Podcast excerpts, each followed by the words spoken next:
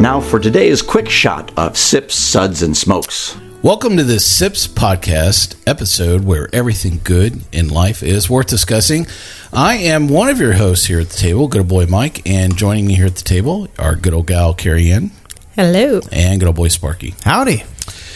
You can catch up with Cary Ann on her blog called Straight Up 615 and Sparky's blog called Parenting While Intoxicated.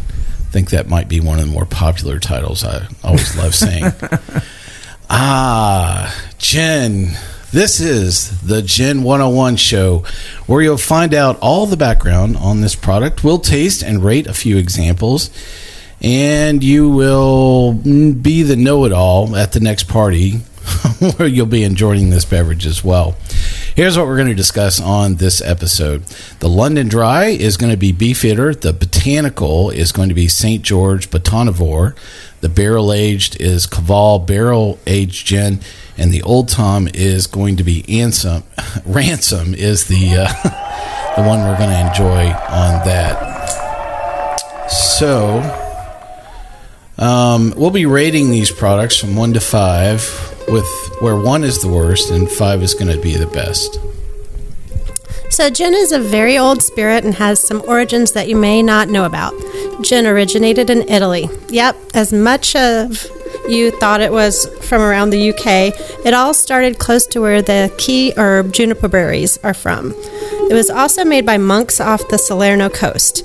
The local ingredients of juniper and lemons were used by the monks to flavor up the neutral spirits. All of this is way before the heyday of gin around the 11th century. That's right, the Italians knew how to party for 500 years before the English. I can believe that.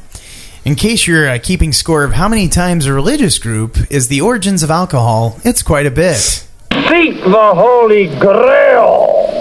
So, for the record, that's beer, wine, all things distilled, including gin, vodka, and whiskey, are all from religious origins. Good job. Holy cow.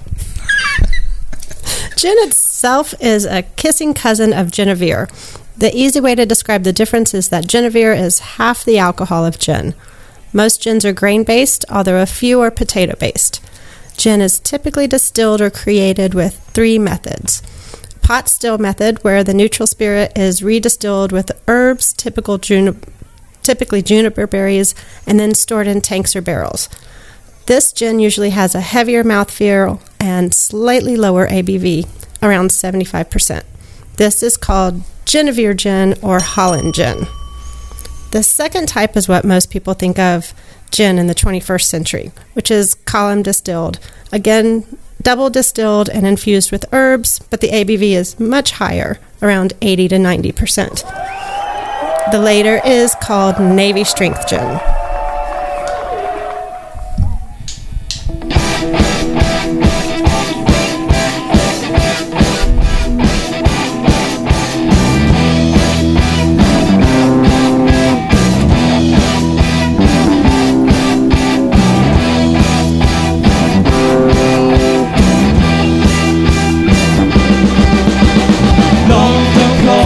So, what caused all this transition from Jennifer? The government.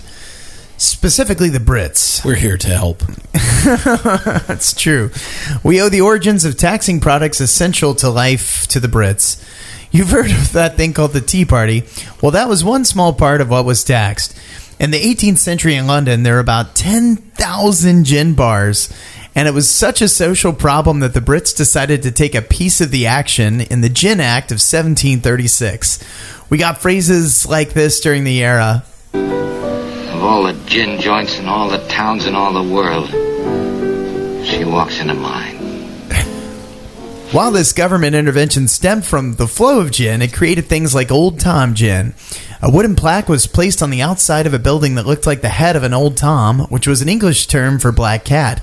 A patron would place some money in a lead pipe, and then a bartender would pour a shot of Old Tom back down the same pipe. Since it was not called gin, it was difficult to tax it. And because with all this taxation, many Brits moved to distilling at home and setting up shop. Hey, honey, I'm going to use the bathroom. We're going to be in there for a little while. I'm making gin in there. yeah. What kind of pie do you want? Well, yeah, why you in there? So, uh, you know, hence it was called bathtub gin. So, uh, this produced typically lower proof gin and was done in the bathtub to drain all the spent mash and keep peace in the household. Now, there were as many as 1,500 home stills in the mid 18th century. The term really caught hold during Prohibition in the U.S., where poorly made neutral grain spirits were flavored up after distillation with sugary syrups containing herbs. A few more fun facts. The difference between gin and maybe moonshine or vodka is usually the second distillation with gin and the infusion of herbs. So we think gin is really the originally flavored vodka. Yes. Barley is the main grain of gin usually, so it's really closer to beer than moonshine. Starting off is a London Dry Gin. All of these origins in London attributed to a common taste profile with juniper, hints of citrus, and rooty finish. London Dry can be made anywhere. Dry equals unsweetened, and it's the correlated with the invention of a continuous stills in the early 1800s. Beefeater has its origins in this heyday of the gin craze in London. Beefeater gin contains nine different botanicals juniper, juniper, angelica root, angelica seeds, coriander seeds, licorice, I like how he tripped over that at least three times. It's So- true. It's, it's like a- angelica root is a special word. I know. I It's think like it's a, the angel part that messes it's a them up. linguist. it's a lingual uh, minefield, folks. Okay, sure. I'm getting hurt, at least in my tongue. Hello, licorice, almonds, orris root, Seville oranges, and lemon peel. Unique to Beefeater's production is the steeping of the peel of the lemons and Seville oranges, whole juniper berries, and other natural botanicals for four twenty-four hours prior to distillation. Oh, George, is it done steeping yet? Not yet, love. Not yet. this long process allows for full extraction of flavor from the botanicals, capturing a wide range of volatile oils.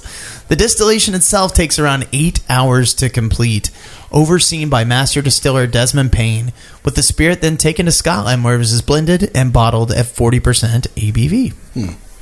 So you had to take it to Scotland to make it right? Is that what, is what it is? Like so Is many other moral things in the life. story? Yeah, that's true. But if you want it done and right, you take it to Scotland. Yeah, because if it's not Scottish, it's crap. That's right. so up first, uh, we have the beef eater, gin. So, um, what are some of your tasting notes around this? It's beefy. It's beefy. No, it's not beefy. Um, you know that uh, that guideline. You know, uh, I think the first thing was citrus. You know, on the nose and definitely right on the palate. Right. I see a few heads nodding here. Yeah, I, I agree, and and I get uh, I get quite a bit of uh, evergreen or pine on the nose as well, and that's probably what follows uh, the the citrus on the palate. What what about you, Cary Ann? What do you think about that angelica root note? I I'm not allowed to say that word. The FCC has banned me.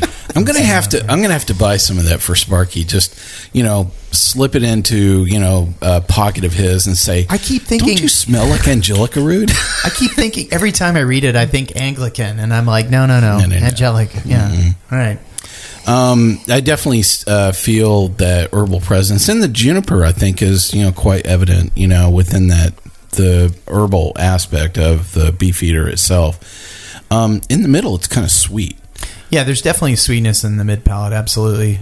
Um, and I just and I think it has a nice, clean, dry finish. I love that. Absolutely, I agree. That's uh, almost a textbook uh, dry finish for this. Cary Ann, anything else?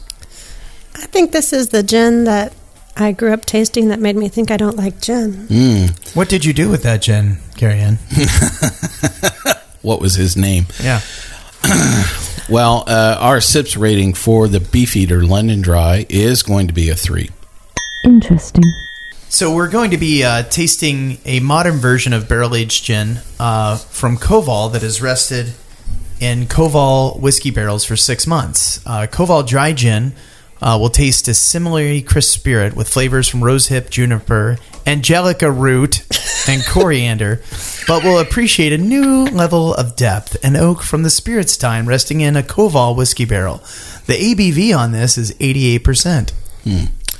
Well, I'll tell you what, we'll take a quick break right here. Um, we'll come right back after this break and tell you about our tasting notes for the Koval.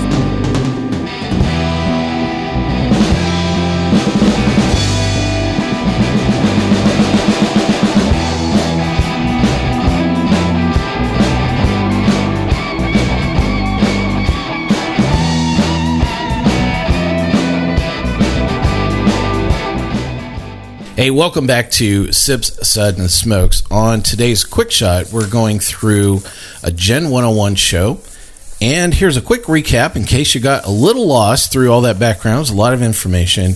Here's a uh, very nice quick uh, snapshot of exactly what is gin.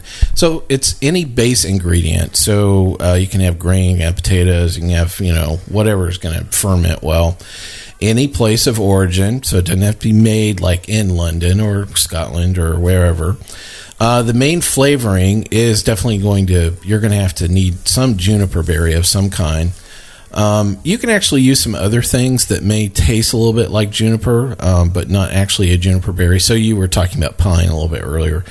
Um, so there are some other properties of some other herbs that are close to juniper. Um, it was actually long used for medicinal properties and a culinary spice. hmm I still use it for medicine and aftershave at all times. Yep. Well, a fish is a very common thing that you know, a lot of people will make, uh, you know, with capers. I polish my furniture with some of them. Okay. um, let's see. Any other supporting botanicals? We just uh, we went through the London Dry Gin where we had uh, um, Sparky's favorite, which is Angelica root. Thanks, Mike. Um, so a clear, a clear distinction between uh, a couple of ABVs. So the U.S. minimum ABV for gin is forty percent, and in the EU, the minimum ABV is actually thirty-seven point five. And in the EU, actually, they do it by proof. They don't use ABV, right? So. Um, a couple of other things we talked about: two legally uh, defined types distilled, um, where it's uh, any of the flavoring is in the still itself. So you would actually have everything in there at the same time, the mash and all the herbs and everything else. Or it also could include a vapor basket. Yeah, vapor house. Yep. Um, or it could be a compound where after you're done making a neutral grain spirit, you're flavoring it up just like you would a vodka, right? So uh, there's a, a couple of uh, quick recaps of what gin is so you can be the life of the party next time uh, you're around. Do you know what the ABV in Europe is for gin? It is not 40. it's actually What? 30 it's 37.5. Mike. Bobby, please get me away from this fellow. yeah, my temporary restraining order is still in effect in a five state region. So there you go. We uh, definitely have that. Banned once again. All right, let's go back to the uh, Koval gin, which is what we were talking about here before the break. Um, what are your tasting notes here on the Koval uh, barrel aged gin? Uh, I had on the nose uh, band aids, menthol, and burning. Were my literally what I Those wrote are down. not any herbs. no. Well, see, I was going to say I smell the whiskey on the nose, but being Koval, I'd use the same words. oh, cold blooded. It is uh, a bit sweet. There is something floral that's there, um, you know, uh, on the nose. Um, so, but it's very fragrant and very perfumy, is the way I would describe it. Yeah. Yeah, So- no, there's definitely perfume. I don't think it's the perfume you you want to smell. No, I don't think it is. It's, and I think this is one of those uh, type of products where um, you haven't had it, you know, 150 times like you've had Beefeater, right? So it's a little difficult for you to discern to say, I've had this before, I like it, or I've had this before and I definitely don't like it. You're still you're no, nothing is trained in your No, I think in your your, palate- olfactory no, in your palate to say, yeah, you know. kind of struggling with it on the on the taste. I mean, I got some sweetness, some caramel from the probably from the bourbon. Uh, I also wrote "scrape my tongue." So I'm not not really sure what I was going through when I wrote that, but I didn't particularly like the finish off this. Um, to me, it maybe that was it. it yeah it uh, it was very muddled. I, it just it didn't seem like it was going much of anywhere. It just kind of died. You know, it wasn't sweet. It wasn't long. It just kind of wham, just like walked off a cliff. Yeah, I think with a lot of the barrel aged gins that we tasted, and this being an example of them, it doesn't shine as a gin or as a barrel aged product. It's just kind of muddy. I think that's a great word for it. Yeah, muddy, finish. Yeah, that is good. Well, our sips rating for the Koval Barrel Aged Gin is going to be a two. Well, isn't that nice? While many distillers just wanted to infuse more flavor, and of course, the U.S. had to go over the top. A couple of products had 15 plus botanicals like Uncle Val's and St. George Botanivore. Now, Botanivore is comprised of 19 different botanicals working in concert. Think of a meadow in bloom, herbaceous, fresh, and elegant. Now, what's in it? Come on, count with us. Are you reading off your Tinder every, profile? Every, What's- every, I know. So I'll let you guys chime in every time I hit five. Angelica root. See how I can say that? Uh. Bay laurel, uh, bergamot peel, black peppercorn, caraway. That's five. Cardamom, Sorry. cilantro, slow, cinnamon, citra hops, coriander, Ten. Dillweed, dillweed, dill weed, dill seed, fennel seed, uh, ginger, juniper berries, lemon peel, Fifteen. lime peel, orris root, Seville, orange peel, star anise, and a partridge in a pear tree. Yep, that's right. It's 19 different uh, botanicals in the uh, St. George Botanivore. So, um, what's the first thing you have off this other than, you know, a, a laundry list? Yeah. I still think the first thing I get off of it is juniper. Yeah. Sprucey, piney. There's It is. definitely It's, something in there. A lot of those, uh, a lot of those evergreen spruce, uh, you know, Spruce. spruce, Spruce it sprucey. Yeah, it is And- very sprucey. And I almost got a like a perfumey kind of thing of this, and maybe that's the oil of bergamot, and and then I also wrote down eleven teen herbs and spices, so that was probably a blend of that as well. So But I think this is a really good example where even though you're putting a lot of things in, it's all right there in, No, it in holds really together. good harmony. No, it's, it's not well like they went, "Oh, look, we have a pile of this. Let's yeah, throw that in." Let's you know what's in the spice cabinet? Everything. Let's Yeah. do it. No, it's it's very well balanced. Um, I mean, even with all these herbs going on, it is very difficult to kind of pick them all out. Uh, But I agree with Cary Ann. The juniper is uh, very upfront. There is a subtle sweetness to this. It's Yeah. very different than the London Dry. It's Very it's- much so. It's kind of moved to the back, and the alcohol is a bit more forward in this, right? I would say it's still very dry, though. It's got a tinge of that sweetness, but all of those botanicals really kind of pucker up your tongue. And I got a little bit of spiciness and earthiness too in it as well. Um, kind of on the towards the end of it. Um, it's kind of some stuff I was grabbing. Well, I like it. Yep, and uh, with that, we actually gave the SIPS rating for the St. George Botanivore is going to be a four. That's classified. Well, we're right up on our last product here, which is Old Tom. Sparky's going to tell us about this. Right. So uh, this this product is uh, going to be the Old Tom Gin. So the taste profile for Old Tom is typically sweeter. Something usually is combined with a neutral spirit like a sugar-based botanical blended with corn whiskey, like the one we have today, which is called Ransom. Old Tom Gin is historically accurate revival of the predominant gin in fashion during the mid 1800s and the golden age of American cocktails. The recipe was developed in collaboration with historian, author, and mixologist extraordinaire David Wondrich. Old Tom is the gin for mixing classic cocktails dating from the days before Prohibition. Its subtle maltiness is the result of using a base wort of malted barley combined with an infusion of botanicals in high proof corn spirits. So, uh, yeah, the first thing I wrote down was Aqua Velva. I've never written that down for a tasting note ever. I mean, But to it- be fair, I I, mean, think I- we're not tasting a pure version of it as it is This a the barrel barrel-aged aged this is version. the barrel aged version of it. and yeah. we've Sure. right, yeah. already decided that barrel aged versions Yeah. of gin maybe Haters. aren't their best mm. Yeah. But still, showing. And I've had I've, I've, had never tasted product. Aqua Velva, but if it if, if I did, it probably would taste or smell a lot like this. So. Well, are, It's- are you sure harsh. you got the right bottle? Right? No, was I it got the blue? right. Was the was this liquid blue? No. you pour- okay, just checking. Because there's something about an aqua man. Um, I, I got like sweetness from the nose, which is something. I mean, it's almost cloying on the on the nose, and then and then itself is just uh, very sweet, very herbal on the palate. Um, not not having a good time. Hmm. What about you guys? Um, well, the other thing I wrote down is I really thought uh, there was a presence of orange. You know, I if I had to pick a fruit out that I was really picking up off this, it was orange citrus. Um, you know, or a bit of orange peel. You know, I really thought that was predominant fruit or citrus off this, not Definitely lemon. like some potpourri notes. Hmm. So, are you hearing the nutcracker in the middle of this while you're drinking it? Wait, what was the what was the craft store you were mentioning earlier that the smell profile? Michael's. Michael's, okay. yes, Michael's- this smells like Michael's the potpourri. holiday potpourri area of Michael's. Hmm. Hmm. That Maybe this could be their official beverage of the holidays. welcome, welcome to our store. Have an Old Tom Ransom gin. I think my wife spends enough money there without gin. I'm Really? kind of scary to see. Are you saying that would not keep? I'm everything I'm in concerned? check? No. Bong water is so yesterday.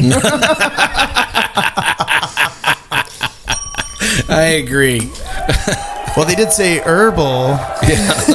So you're saying this has some properties like bong water? Is that what you're saying, Cary Ann? Some. Or I wouldn't know. Well, it is the color of bong water, so Yeah. I'm told. From what I'm heard. So, uh, one question before we uh, leave the old Tom. So, uh, all of us make you know a lot of classic cocktails. I mean, would you? Can you imagine making a, a Vesper or a Martini with uh, an old Tom as I- opposed to uh, something else? Yeah, no, I have. I've got just the plain Jane version of this at home, and I've absolutely made cocktails with it. And I think once you remove the barrel out of it, I mean, it's absolutely different flavor profile. And it, I mean, it again. I think it's better mixed rather than just trying it straight. Um, but uh, yeah, I mean, it works. I believe it. Hmm. Cary Ann? I agree. I think I've had several old Tom without the benefit of a barrel um, that have done well in cocktails. I think, um, you know, that's what it was made for. It wasn't meant to be a fantastic clean spirit. It was meant to to, be drink through covered up pipe. with some. F- it was meant to be covered up with some flavors. So Well, I can definitely see it. benefits from some cocktail. I would see it working much better with sweet vermouth than uh, Yeah. with dry, and I think that I think the dry a, a dry vermouth would absolutely be fighting with this all the way you know into the ground. Where do you, know? store that vermouth? Um, In a I- Negroni? I do not store mine in the fridge. We'll Oh. save that for Oh my God, day. that's another I am minutes. a wine guy. No wine goes. We're gonna in the have a talk. All right. Well, uh, that's it for the Gin 101 show. Hopefully, you've picked up, uh, you know, some interesting tips, and you can be the life of the party next time you're talking about gin. Listen, check out a bunch of our other episodes, including some things on gin cocktails, such as on martinis, gin and tonic, and the Aviator, just to name a few. Uh, we have a lot of other topics you can catch on our regular weekly show as well. You can catch all those episodes online. I want to give a big thanks to my co-hosts here. Uh, good old boy Sparky, thanks for joining us. Thanks for having me, Mike. And good old gal Cary Ann, thank you for joining us. It's been fantastic. Hey, this is good old boy Mike asking you come back, join us once again for another episode, and I'll ask you to keep on sipping.